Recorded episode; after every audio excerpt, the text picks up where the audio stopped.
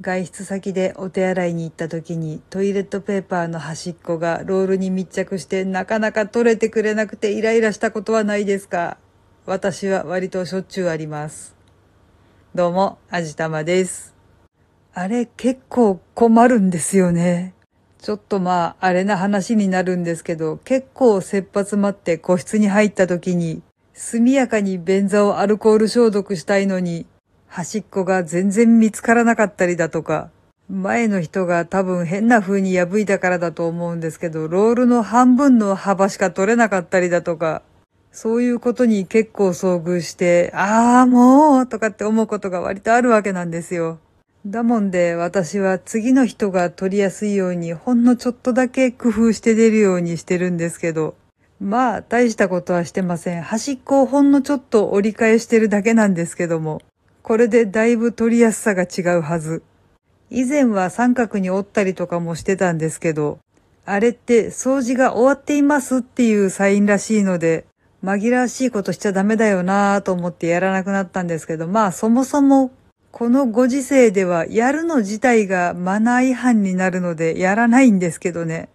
でもそんなトイレットペーパーの端っこをアートにしてしまおうっていう人たちがいるんですね。私は知らなかったんですけど、YouTube を検索したらたくさん動画が出てきました。さすがに外でやると貧縮物なので家のトイレで試しているんですけど、なかなか面白いというか素晴らしいですよね。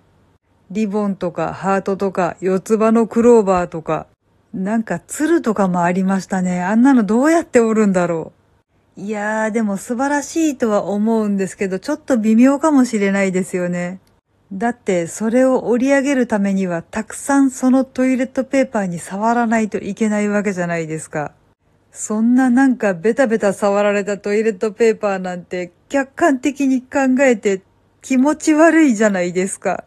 だから多分私も外でそんなのを見かけたら一瞬すごいって思うかもしれないけど、その次の瞬間に何してくれちゃってんの？とかって思うかもしれないですね。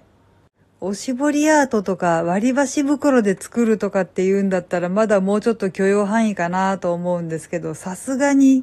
公共の場のトイレでそれはやばいかもしれないってちょっと冷静に考えてしまいました。ただ家で試してはみたんですけど、かなり面白かったんですよね。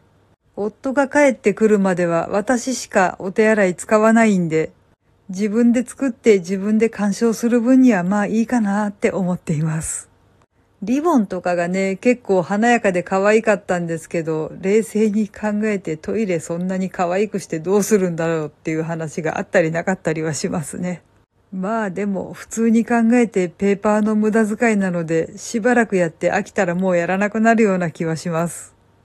はい。というわけで今回はトイレを華やかに飾る方法についてのお話でした。この番組は卵と人生の味付けに日々奮闘中の味玉のひねも姿りでお送りいたしました。それではまた次回お会いいたしましょう。バイバーイ。